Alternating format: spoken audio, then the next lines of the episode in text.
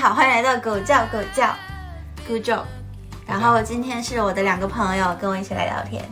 大家好，我是亚亚，我是狗子的学弟。对，大家好，我我是彤彤，我是狗子的呃以前的室友。对的，非常。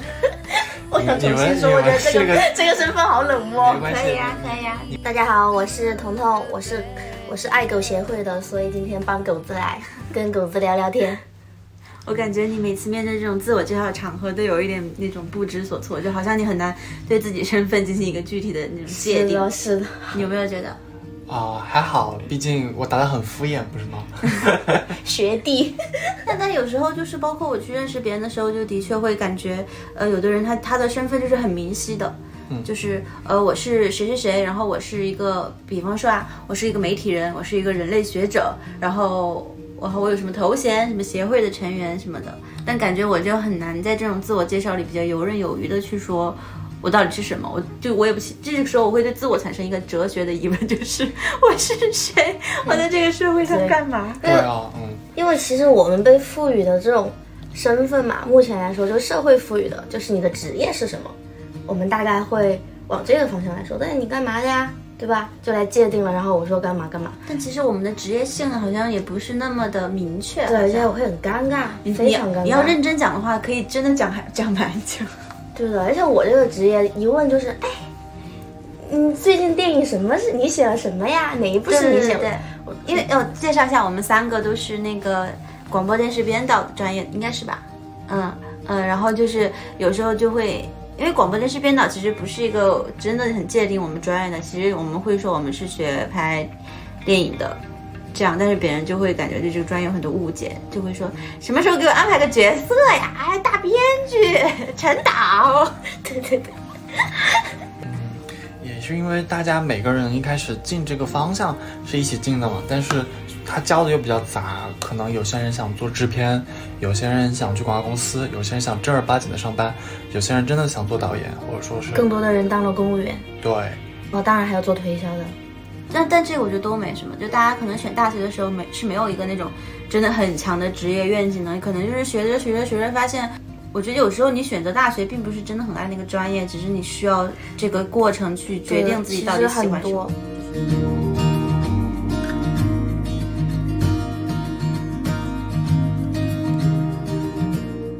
以前是很看不起那种做作业不好好做、毕设也不好好拍的，但后来我就在想，他可能他不想花这部分精力在这上面，他可能就是很清楚的明白，我不愿意花那么多钱，我也不愿意花这么多精力，因为我别的要做的事情。我觉得也可以理解。是，但我觉得蛮可惜的，因为这是还算是很少见的体验。就比如说，包括一些同学朋友，他可能离开了学校，离开了他所做的这个专业之后。他可能再也不会拍电影，也再也不会写剧本。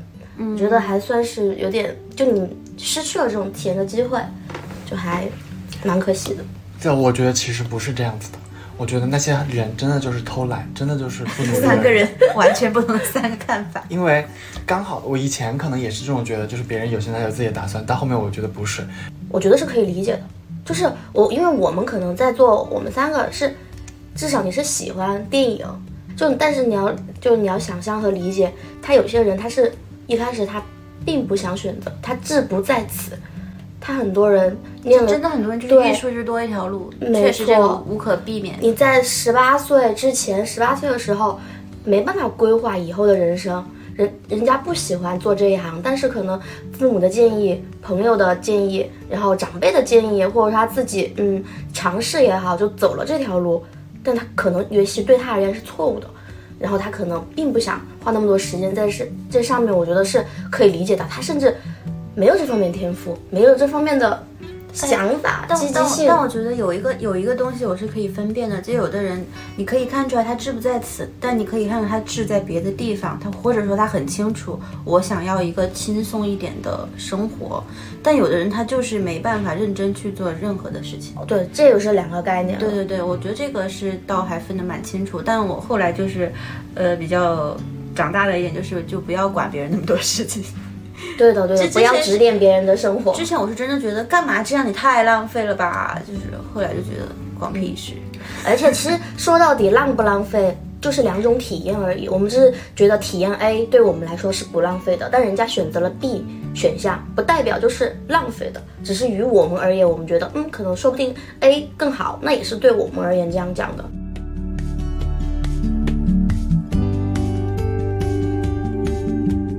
哦，对，刚好这次其实主要想聊的话题就是毕业之后刚进入社会之后的，从学校到社会的那个身份的转变。我个人是没有办法很好的立刻的适应的，因为其实对我来说，我是硕士毕业之后才算正式的进入社会了。但你们两个的话，应该是毕业之后就即刻变了吧？没有，我不是这样的，完全不是。那你呢？我毕业之后去当兵了。对，还因为一些可笑的理由。我毕业之后去当兵了，对。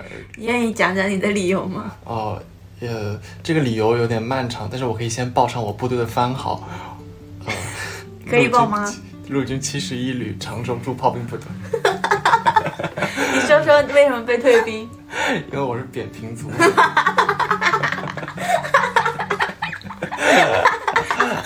但是我当了，你会不会不好意思啊？在战友面前，可能因为有的人是伤病啊，就好像还可以。你是说怎么了？我是扁平足。对啊，很不好意思的，很不好意思。所以在体检的时候，我都说我是想当兵的，然后其实并不想因为这种理由，然后就没有下去。那你那但你当兵之后也有呃进入社会啊？我当兵之后，然后就疫情了。哦，但但我感觉你目前是尚且还游离在就是进入社会和不进入社会的边缘。对，就是我个人从你最近的生活感觉，你是有一点想进入又怕伸出手的那种感觉。倒没有我，嗯我疫情结束之后嘛，然后我回上海找工作，然后我工作了三个月，做广告，就是呃拍摄方面的工作。嗯，那你呢？我这哦，你是一毕业就跟李老师去公司了？对的，我工也算是工作了几个月，半年多。对的，然后后来辞职了嘛，不做了。嗯，也是因为感觉还是想。当编剧，那个也像是文学策划，不算是真的编剧，它算是舞台的那种脚本策划，写那种东西的，我觉得不太一样。所以那时候还年轻嘛，嗯，觉得还是想做一点觉得有有趣的事情，然后还是就毅然决然的辞职，就在家，然后接稿写。其实刚刚那个辞职那段时间还好，然后大概可能过了半年左右，就非常非常糟糕。陷入了特别特别，算是我觉得我人生中灰暗时刻 top 三的那种那种时刻到到来了。你知道我们很容易被骗稿，对吧？嗯，对对对，我跟他就是有被骗过，就别人说你先写一个，然后然后碍于面子，你其实很难，然后和那个权力的差距，你可能很难，就是说你先给我定金，不然我不写，就感觉场面也会闹得很难看。没错，那时候我。处于长达可能有半年时间的被骗稿的阶段，就这个阶段非常长，就是要么被骗稿，要么无稿可写，都是我靠着恬不知耻的向我父亲请求帮助，然后来过活。对，就是这样。嗯，那段时间算，我觉得我都不配算是接触社会，因为我根本没有进入过。然后被骗稿，就是说他不会给你一分钱，在这个过程当中都不算廉价劳动力了。免费劳动力，嗯，还有一种就是他会同时找不同的人说同样的话，然后让你们都给他，比方说给我写第一集或者给我出个大纲，没错。然后其实他只是想免费的剽窃你的创意，从要么从你这里获得灵感，要么就是说，呃，在里面找一个也许还不错的，就直接拿走了。然后但是给你的说辞是，呃，不好意思，或者就是没有任何音讯了。然后就算他之后真的有项目出了，你也完全是没有任何地方去说的。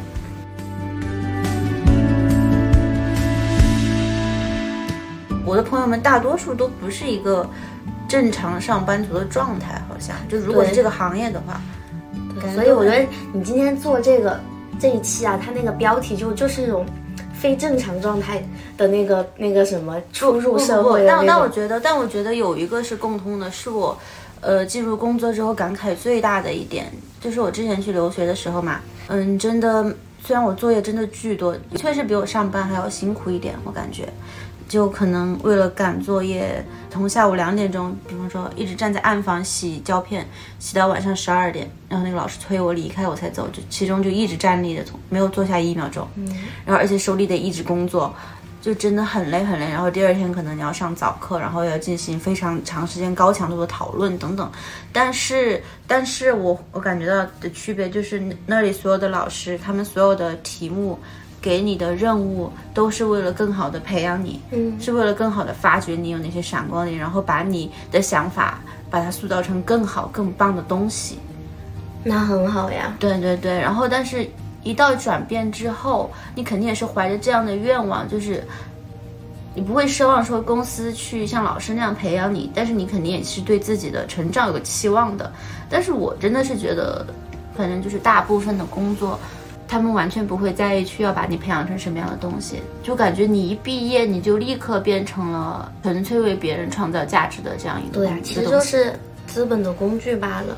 对，然后就是我就会想到，那我从小学开始学习，一直学到大学，然后再出去花了更多的家里的钱去学习这些东西，但是到头来，你必须去接受，你还是要进入这个社会它的规则里面，然后你也要接受，呃，你完全变成别人的工具，嗯，就有可能，可能有的人比较幸运吧，找到了可以成就他自己的事业、喜欢的事，但我觉得，哪怕是对于我，可能别人觉得我还比较幸运的情况下。我也没有感觉到这样价值和成就，就我会觉得非常错位，然后我就得在这种空隙里面努力的给自己一个空间，让我自己保持我的那个自我不被慢慢磨掉。就我可能要用更大的一些力气，去让我自己继续成长，或者说创造别的价值。然后这个是我最不适应的一点，而且你必须得坦然的接受它。是，因为在我们在念书的时候。你的主体性主体性其实非常强烈，就是你知道自己是一个独立的个体，你有自己的思考精神。当你到达社会之后，没有人再把你当做一个完整的个体去看待，因为他不需要。我不需要知道你这个人身上有多么多么的闪光点，我并不知道，我只知道你完成我的工作，OK，完成的好，那就你就可以了。嗯，并且他们觉得他们是完全没有义务再去让你成长，但我其实我个人理想主义点，我觉得好的公司它应该也是要囊括你的个人其他成长这一部分的。如果真的都是这样的话，我真的会想，那我们这样的学习到底是为了什么？就真的只是给资本输送更高质量的人才吗？就是更好的工具吗？我觉得这样会不会整个社会也太无情了一点？我觉得本质上是这样子的。对，我觉得本质上是这样子，但是你可以为了招揽人才，呃，你给他创造一些诱人的条件，比方说，我可以给你保证你有一些时间或或者资源让你去成长，而不是那么理直气壮的觉得说你就是一个工具啊。前就是前两天我在豆瓣上看见一篇那个。一个 HR 写的文章就在那里吐槽说，现在的年轻人就是竟然希望公司给你做什么。面试的时候说，问他哪个有的有的东西不会，他说竟然说我愿意学习。他说公司可不是让你学习的地方，就是你来公司就必须开始马上做事，然后什么什么什么，就是学习这些都是屁话。然后下面就有很多人赞同说，对，遇到这样的新员工最烦了。但是其实我 就是我说一句非常可耻的话，就是我现在拿我自己的个人。经历来说啊，因为当时那段比较刚刚说的很灰暗的时刻，教会了我两两个事情。第一个事情就是我对抗的不是说劳累，而是一种徒劳的感觉。嗯，对，就是我做什么都没有任何的回报，我做什么都是虚无的。然后第二件事情就是价值，我怎么表现自己的价值？那就是我真的写的还可以，我要让自己达到这一点。然后我只能努力的去进步，或者说不管是经验上、技巧上，还是一些创新的点子、思考方面，我都会很努力。我到现在，我可能境遇比之前好了一点点，就是说有一些小项目至少还能维持我的生活。可能也会有遇遇到，比如说当初像我一样身份的那种，还在念大学或者大学刚毕业的那种，我，我可能就会变成了你所说的那种很坏的公司。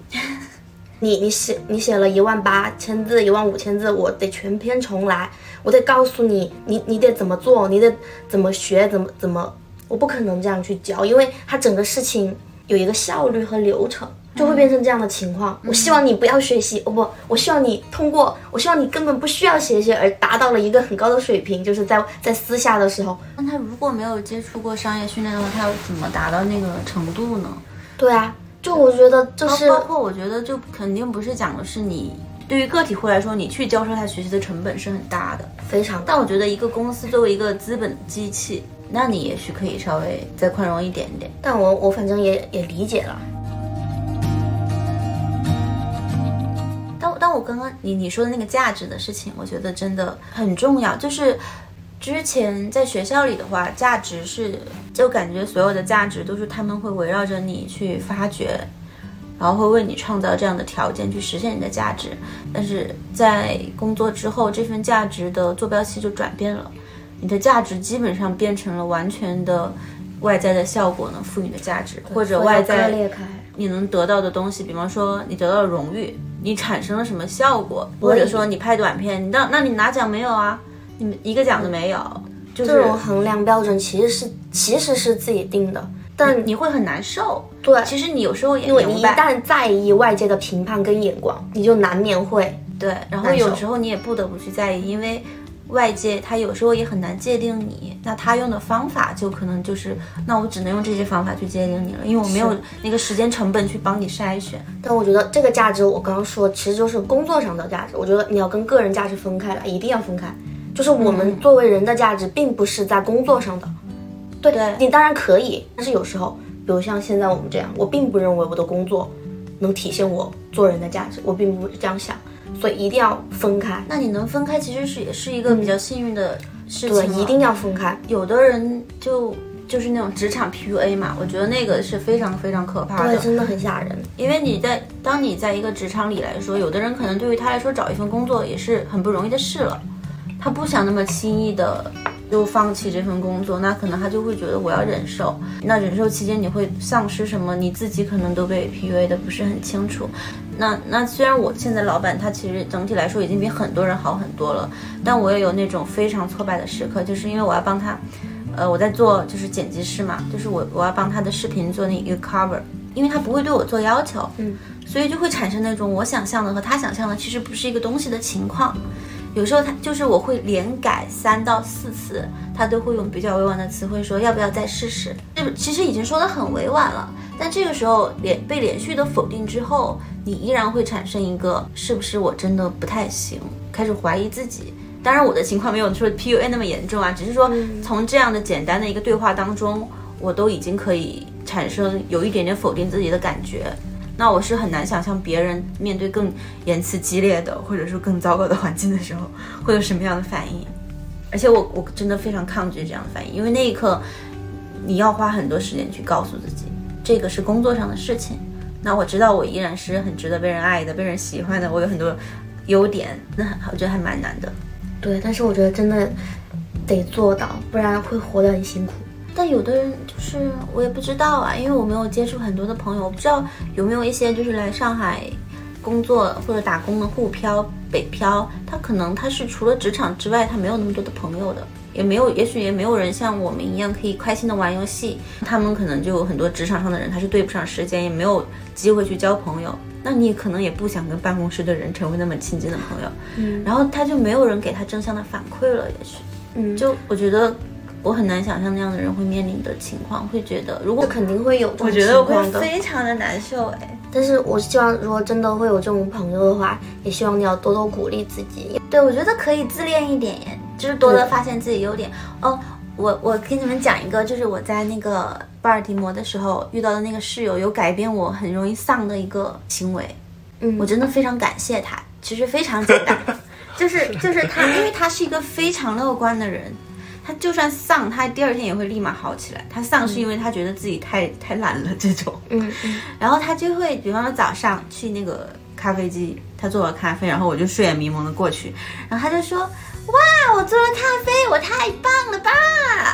哦，明白。然后他就在那里转圈，就说：“嗯，好好喝哦。”然后那一瞬间我也会觉得很快乐，然后我也不会觉得他很可笑。我觉得对啊，你能很好的起床，然后喝一杯咖啡，也许你就很享受现在。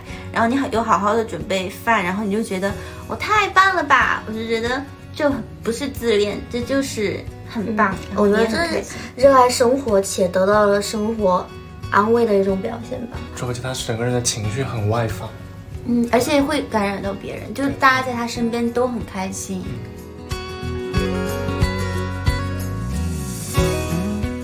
的那种，我不知道你们有没有个变化，就是我发现自己有，我不会去看，可能是非常 bad ending 的东西，我也不会去看那种。以前我会很喜欢去找什么治愈像电影，但现在如果我提前看见别人说这个真的非常难过，看了会抑郁好几天，我可能就会做一点心理建设，再决定要不要去看，或者看了之后，我得立刻安排会让我开心起来的事情，因为我我是觉得那个自杀的那个导演胡波嘛，嗯，他之前有说过一句话，就是他觉得世界是布满很阴郁的云的天空，就有时候你能拨开一点，就是快开快乐的时刻。他说，但是云总是会聚起来的。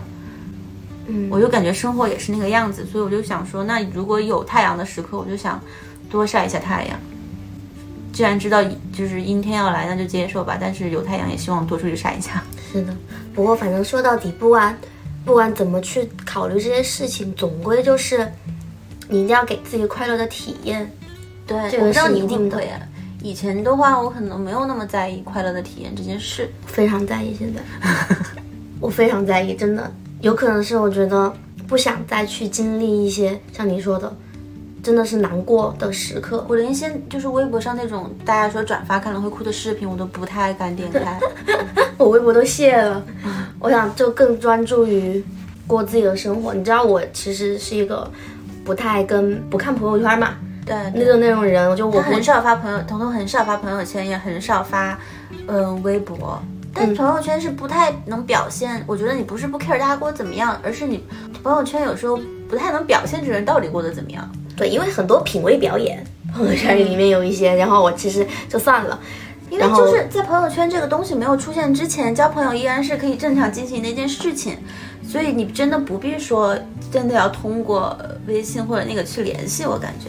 是的，是的，嗯，而且就是有一阵我关了朋友圈，我发现我再打开少量那些信息对我没有造成任何的影响。是的。我现在其实之前在家里，就像你就是做的那种事情的感觉一样，我会买花，呃，像什么剑兰之类的，然后里面是那种粉红色的，外面是奶油的。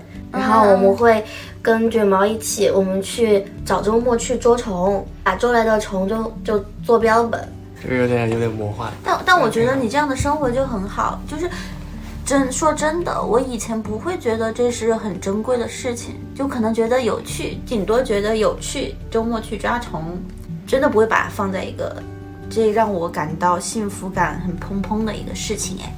但现在就是，嗯，我妈妈她老希望我回去嘛，就她对我的期望值就并不希望说我每分分钟百万上下的事情。对，然后她她用来贿赂我的言语就是，她说那那你回重庆了，我也回重庆，我们周末就去抓鱼，春天去那个西山采茶叶回来炒。她说什么什么时候又去那哪里挖野菜，我就会觉得。他真的有吸引到我聊的这些。他说你现在做的这份工作，嗯，我们都没有办法做这件事情，什么什么的，我会觉得很动摇。以前我觉得不，我觉得以前我会觉得你懂什么啊？你根本不懂，就是在上海能获得什么。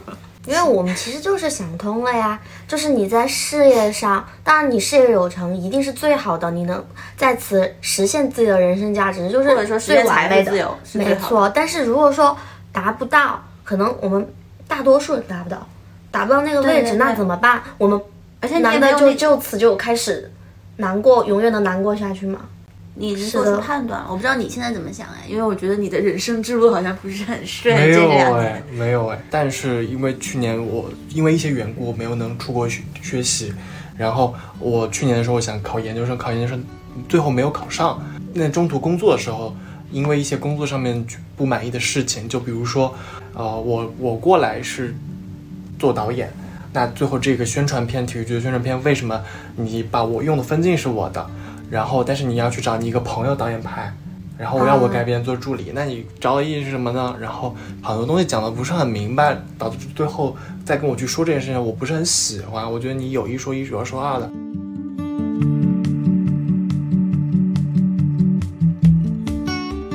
我其实没有想着我要怎么在工作里面去找到意义或者说和我学生他怎么不一样毕竟因为我真的挺坎坷的。我想做的事情我真的一件都没做成，在毕业之后不想做的事情也没有做成。可是你要知道，在你毕业你没有独立的时候，你要去做很多的规划，你没有家里的支持是很难办到的。我父亲不会像就是你要做什么，我支持你，然后帮你度过一段时间。他要跟你进行利益交换，我感觉，或者以此来让给你的利益来作为你听话听他某个命令的条件。对他，但是他其实，在我们看来是是一个利益交换，但是他在他看来是父爱，他是 他是站在你的角度去帮你做你想做的事情，比如说让你去去军队搞编导，去军队做文职工作，这确实非常的好。不管怎么样，还是经济独立下来了，就真的没有一直没有和和他去聊这件事情，不想去聊，没办法去沟通，因为沟通起来又变成他去否定你，然后你要去克服家里面的否定，他会去说你这么差，你毕业两年了，现在这个样子，你觉得你在上海买得起房吗？你觉得你毕业两年了，你还很年轻吗？你知道你现在二十四岁了吗？你你知道你。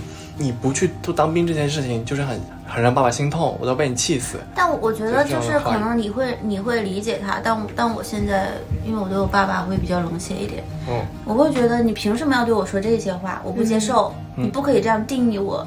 然后我会比较，因为我的性格不是一个很张扬的人，我他跟我们俩对父亲的反抗不太一样。我的父亲要是这样，我可能早就断绝关系。嗯，对我当初能够跑来上海自己找工作上班，也是差点就断绝关系了的。但其实要把耀耀惹成这样，也需要就是对方相当过分，是的，因为他他是一个脾气怎么说啊，很难把他惹到一种极端极端生气，但他的极端生气程度也就是来上海打工，就是这样。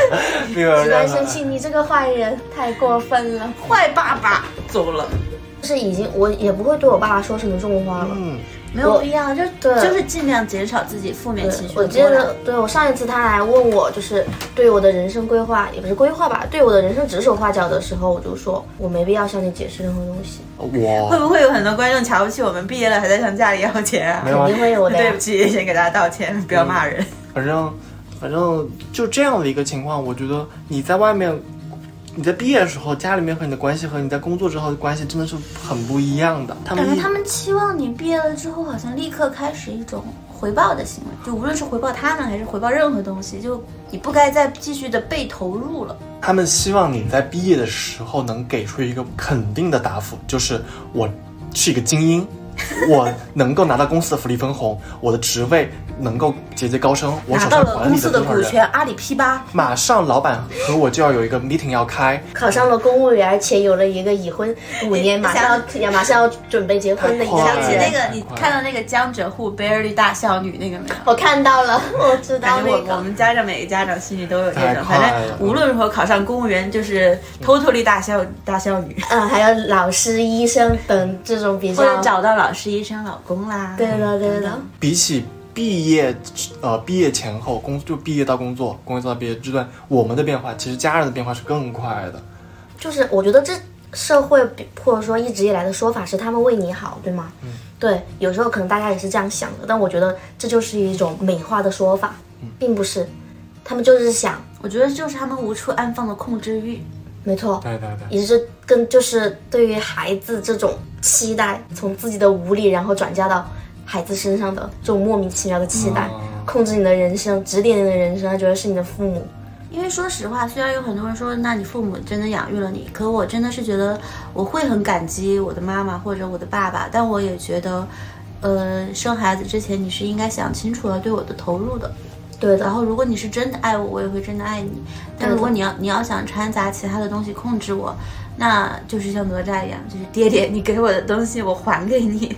或者说，如果我年少的时候你就告诉我说，我现在在你身上投入的钱，你一点一滴未来全部给我吐回来，那我当时当时的我也可以有选择权，而不是说在你。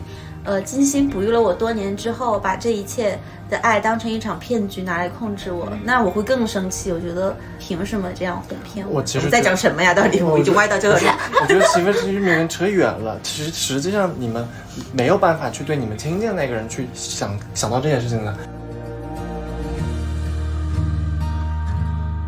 我觉得有一天我也可能是不会干这个工作的。就现在可能进展还算顺利。对我而言，我最喜欢的工作是去图书馆当图书管理员，然后天天就可以安静的一个人坐在那儿看书，然后嗯人很少的时候自己写点东西，没有人。就是可能四点钟就下班关门走人，然后对，然后可能骑自行车回去。当当然我的家也还是要干净漂亮一点，对，然后自己做饭就是这样子，我觉得就非常足够。对我而言，我就会非常开心。就我觉得一个人有尊严的活着，是即使你拿着一份比较微薄的薪水，但你也可以享受一个比较良好的基有要一个比较良好的基建的环境，就是嗯周围有比较良好的医院。然后可能周围的环境也是比较良好的，就哪怕你不在大城市，你也不会享受到说过差的资源，嗯，因为有时候你你要享受一些甚至基本标准线的东西，你可能都得去奔赴一些省会城市才能得到。那你说这种情况下，我要完成一个平凡的梦想，可能就也很难。对的，因为也有柴米油盐呐之类的。因为我这个考虑也是，呃，一人吃饱全家不饿的情况。因为我自己本身可能目前来说是不婚主义者，且我是个绝对的丁克。对，所以但对于要要生孩子或者说家里经济不是那么宽裕的人来说，他他是没有办法放弃一份工作或者勇敢的那么勇敢洒脱的去选择。嗯，而且也不是不能说是勇敢，因为我觉得去迎接家庭、选择家庭也是一种勇敢的选择，也很棒。你你去经营、维系一个好的家庭，然后有自己爱的人，然后以以及生儿育女，然后非常幸福的生活在一起，这也需要很多努力、很多精力，需要时间去维系。我觉得不，我们不是面临选择的问题，而是面临一个理解的问题。你你不管选什么可不可以，不管别人怎么选，我这个应该已经已经有点约定俗成了，都可以，对吧？但关键是你要怎么以什么样的方式去理解别人。但是我觉得对于很多人来说，你做选择，别人做选择，别人没有理解你，你也没有理解别人，然后导致了就是一个自己成年之后的工作变得越来越卡，越来越。我们需要谁的理解呢？卡。你会其实会需要你家人的理解，你其实会需要你朋友对你现在这份工作决定的理解，你其实会需要你身边那个伴侣。如果真的想到本质，我真的不需要任何人的理解，我只需要自己跟自己和解，真的。哦，我观点可能会和你不一样，我会觉得就是如果你但凡做工作带有社会属性，那么其实呃有些东西的对错是你没法一个人决定的时候，你会需要的理解就是来自于这些别人的，同时。你也为了这份理解，你也要去理解别人。就你一个人得一个人很难得到完全的幸福，完整的幸福。我觉得其实，嗯，你说的那个得到别人的理解和理解别人，并不是真的去，呃，要去进行沟通的一件事情。我觉得那个理解可能更像是明白了，对，和自己想通了的一个体谅。对对对对对对对。对，我觉得，嗯嗯。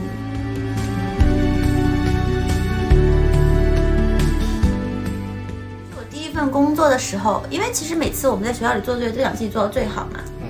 那第一份工作的时候，有的客户要方案，我就会不太理解他干嘛不想要最好的方案，然后会要中等的或者最差的。然后后来我的老板就跟我说，他说有的人他非常明确，他知道你这个哪个是最好，但是他也很明白，我就只要中等或者差的那个。我要的就是这样的，他说，所以你不必样样都都要求自己做到最好，在工作里，他说你只要给别人别人想要的那一种东西就好了。对，这一点就是有稍微宽慰到我，因为我当时就觉得让我需求不同，让我去做差的东西，这不是侮辱我呢吗？就当时我还没有放下自己那份没有太所谓的无聊的自尊。对对对，然后哦，发现在工作里的话不是这样的，因为工作你最多的其实是完成别人的需求，工作的内容。嗯。因为卷毛他很好笑，他不是其实做一个平面设计师嘛，嗯，然后他学画画的嘛，然后他一开始也是要画一些很有表达的东西，自己画他的那个海报都得自己画，自己去做，然后公司不要不要 pass pass，他要的就是很商业的，大家能看到的那种广告的那种海报，那种非常非常可以说是没有设计感的东西，但是他们要的就是这个，嗯，然后他可能他之前花了两天画了一张海报，然后。不要，然后，然后其实他花了两个小时，然后去素材库里面找些东西，然后字体字体变了变，然后就可以，然后说 OK 过了，其实就是这样。然后他一开始也是觉得自尊心受挫，没意思。后来他发现 OK，我只拿这个挣钱，我要自我表达，我自己私下画画好了。对对对，我觉得其实这个有两条路，一个就是你完全的把行活儿跟自我实现分开。对的，另一个就是，如果你真的接受不了，觉得你不想每天花费这么多时间在这种东西上，你想把这份时间也花在自我实现上，那你就去真的就是换一个地方。真的得早就分开。大学的时候想大家写东西、做电影，绝对不做商业，肯定搞艺术。我当时想，我绝对不能写那种莫名其妙的东西，我对吧？然后结果现在给钱就行了，什么都可以，只要对吧？随便你霸道总裁爱上我，随便什么剧你都行。以前想我我要写艺术电影，我要写艺我要弄戏剧，现在都割裂开了，就分开了。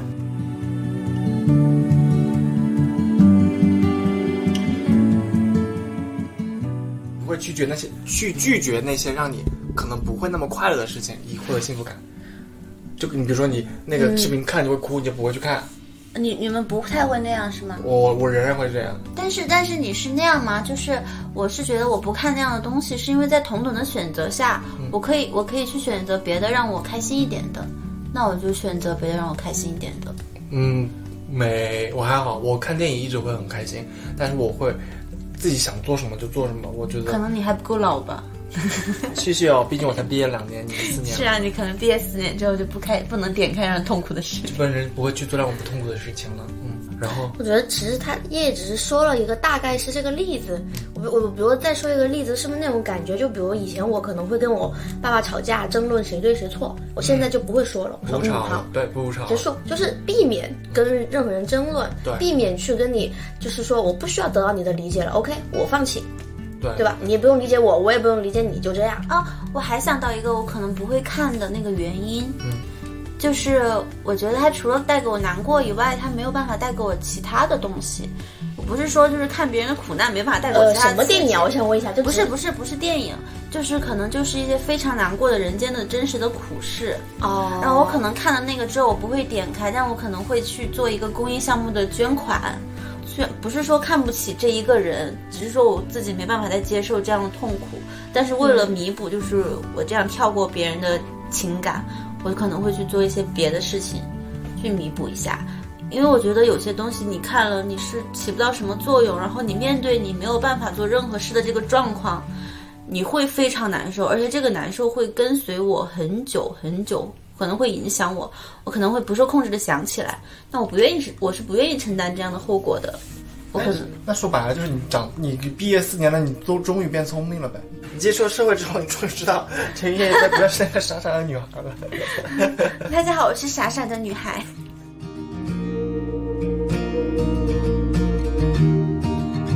像我今天这个话题，最好应该得要一个那种情境不一样的选手，就比如说卷毛那种，就真的是按部就班，毕业进了公司，然后通过实习期，然后开始。我想约这样的朋友。招没有他们没有根本没有这样的朋友。碰不上时间，没有空，没他们没有空，真的是没有空，就这我的时间好像永远碰不上他们的时间，但主要是只有我晚上吧我这样的朋友也屈指可数，再要碰上他们的时间更屈指可数，而且还要是那种熟到愿意跟我这样比较敞开的、随意的聊的，更屈指可数。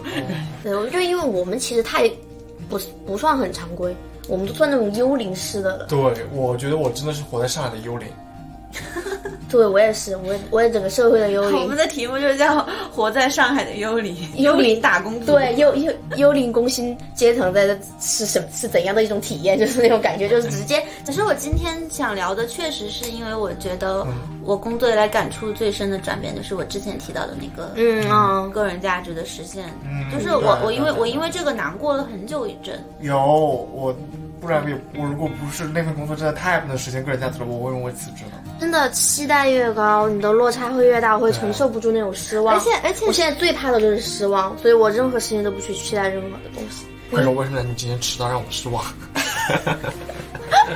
为什么让天神失望，让天神发怒，诅咒我们的录音机发出奇怪的天心配声？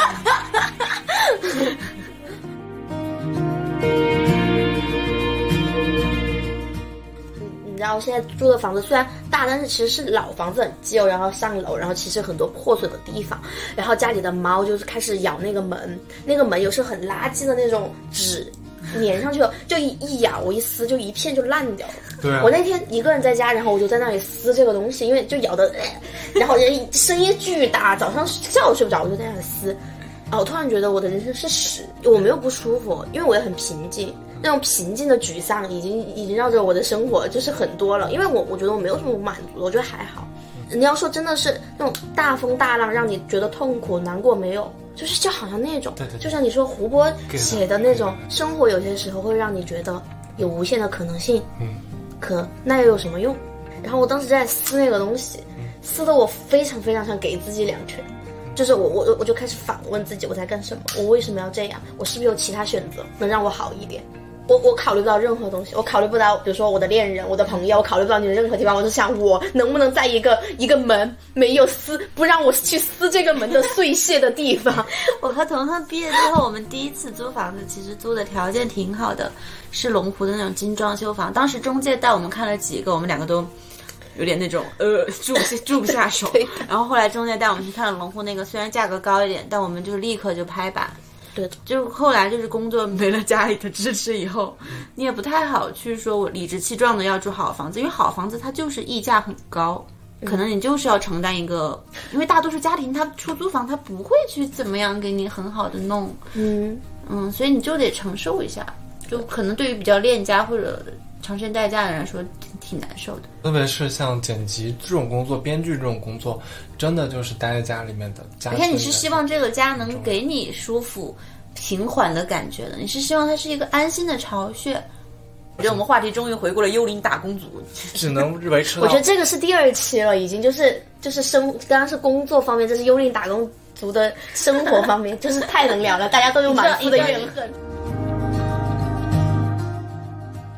刚来就是我们五个人打算搬来上海，刚开始找房的时候非常坎坷，因为我们其实去想住在稍微远一点的别墅嘛，就是要来松江住啊，不松江太远了，我们就决定在古北那边。古北很贵，还好还好，因为别墅其实它它没有多平常没有多少人租，它的刚性需求不是那么大，所以它虽然总价看上去有一点点高，但其实也不会说那么的高，就你每摊到每个人身上是可以承受的。嗯，嗯，然后就是很多房东他是，嗯，一听我们我们要我们是需要伪装成一家人的，嗯，如果是必要必须要说实话的情况，我们必须表明表明自己的学历是很高的，嗯，然后包括有的房东他会直接说，哦，我们只租外国人。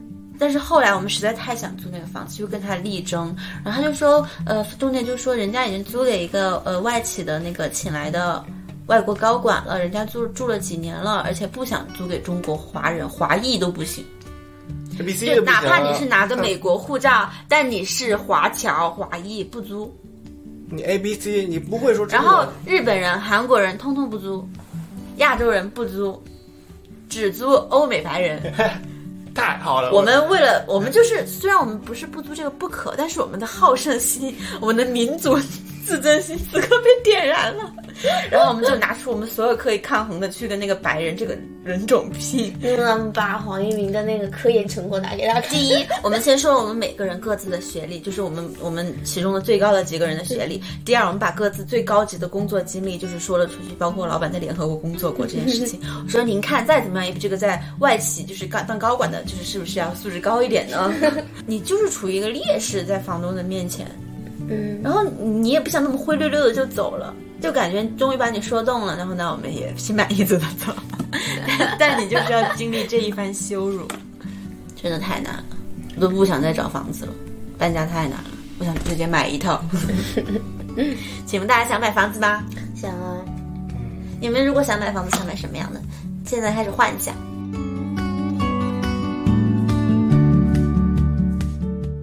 反正我不要买 loft 了，我想买个平层还是。那你对它有别的期望吗？窗户要大，落地窗一定要很高，风景很好。那你喜欢西晒吗？就是太阳，有的人很讨厌西晒，就觉得太晒，就整个下午太阳都在你的那个。我知道，因为现在有书房，我窗户很小，但是有西晒。但是我这个时候就会把窗帘放下来，西晒就会被晕染成一种柔和的光线扑打在我身上，我这个是就会觉得非常的舒服。而且我觉得要书房也有大的，我对书房要求非常高，就是要有大的窗户，然后然后会让我很一天就很有工作的干劲。我猜你当时有了那个之后也不会怎么工作。呃，要要。我觉得，因为我一直寄人篱下嘛，离人，所以其实我没有怎么幻想过这件事情。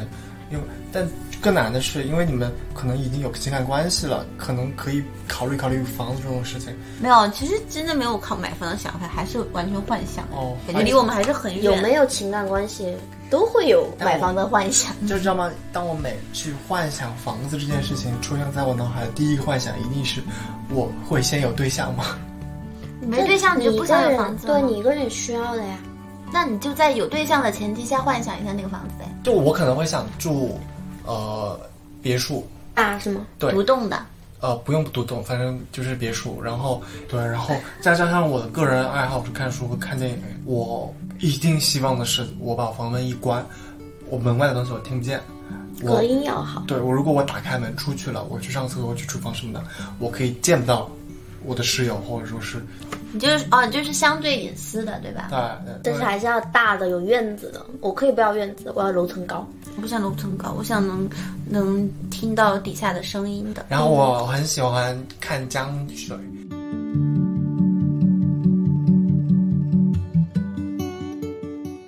是很明显的一种感觉。如果如果上海说有特别让我们这种人离不开的地方，它的一些文娱活动，比如他就说电影展，就是年轻每周都有好像年轻人在老家，你的精神活动基本上是无处安放的。对的，它的电影展每周都有，它的那些一些另外的展览，你随便什么时候去看，绘画也好，装置、建筑各种各样的艺术展很多。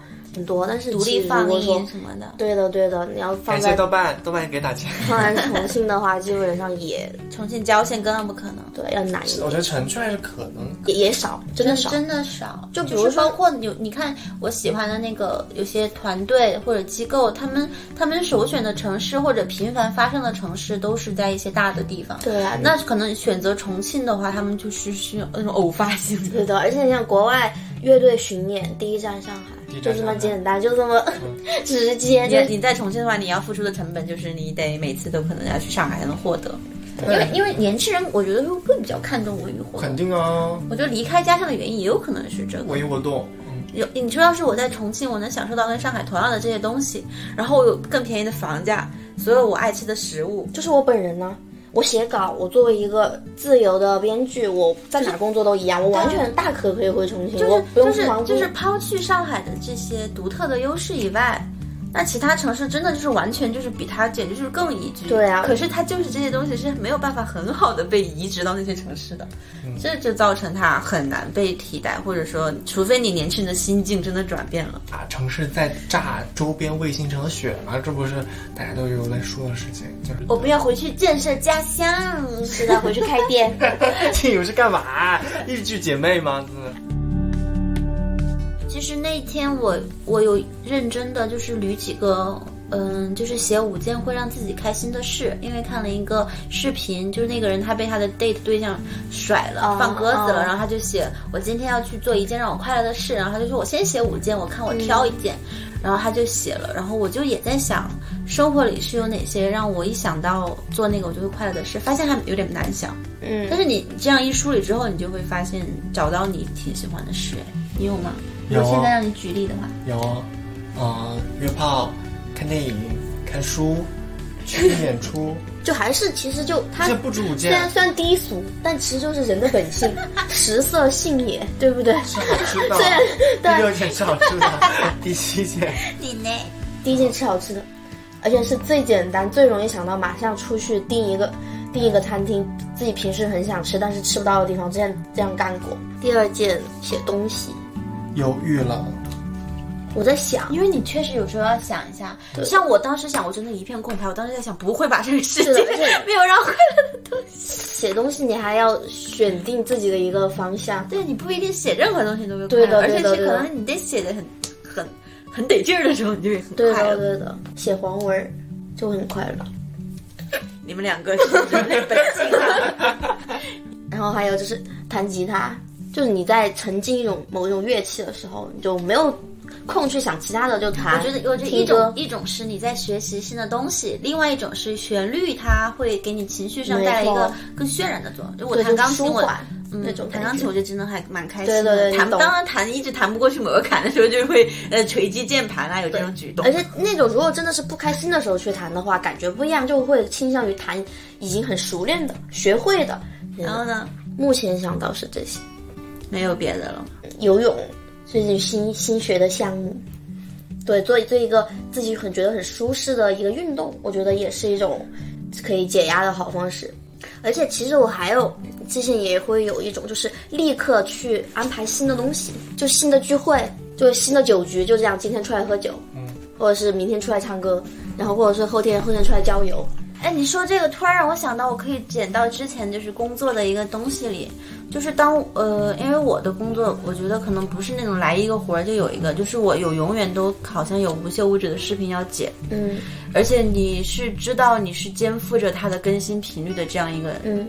责任的，就是你不更新，它这个东西没，它这个周，它这一周没东西发，嗯嗯。然后别人没东西看，他可能就会承担别人说你怎么更新那么慢的指责，然后我我就会压力很大，而且而且我在工作的时候，我是永远都很清楚，我有下一个视频在等待剪辑的状态，其实这个状态让我非常非常的焦虑，我觉得我有点处理不了这样的焦虑，这个真的我我你你心里是不会忘记这件事情的。